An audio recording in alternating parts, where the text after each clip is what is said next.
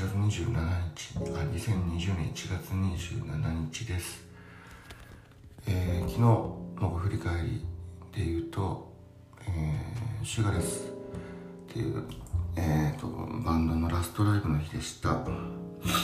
えー、そこでまあ僕も気づいてなかったんですけど、えーと、気づいてなかったというか僕にサプライズでサプライズなのかな？えー、アンコール1曲目で初めてシュガレスがカバーした僕が作詞した楽曲えー、レインの同じ月を見てたという曲をもうほんと久々にやってくれてえっ、と控室の方のセットリストにもそれは書かれてなくて、えー、今見たらマジックで塗りつぶされてたので何なんイズされるってほんとちょっとグッとくるなっていうのがやっぱ一個、まあ、ベタなすごいえっと、まあ、YouTube で伸びるドッキリだったりとかそういう人をなんかびっくりさせる行為っていうのはまあベタなことなんだけどすごい人の感情を揺れ動かすのに有効なんだなってすごい思いました、はい、あと一個もう一個はやっぱ僕らの仕事で、まあ、インフルエンサー周りだったりとかのお仕事はいろいろ一個積み立てていくもの積み立てていくものがあるんですけど、えー、やっぱ音楽っていうのは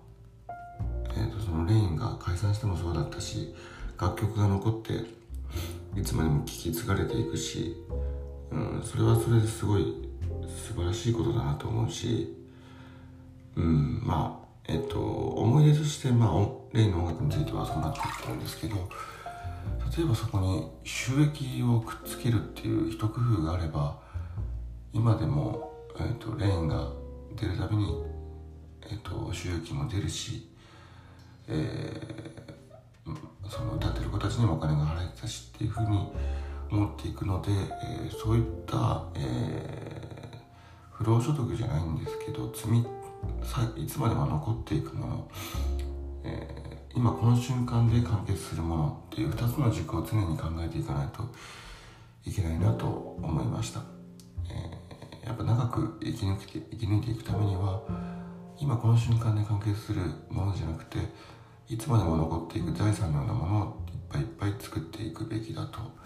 思いました。はい今日は以上です。今日も一日頑張ります。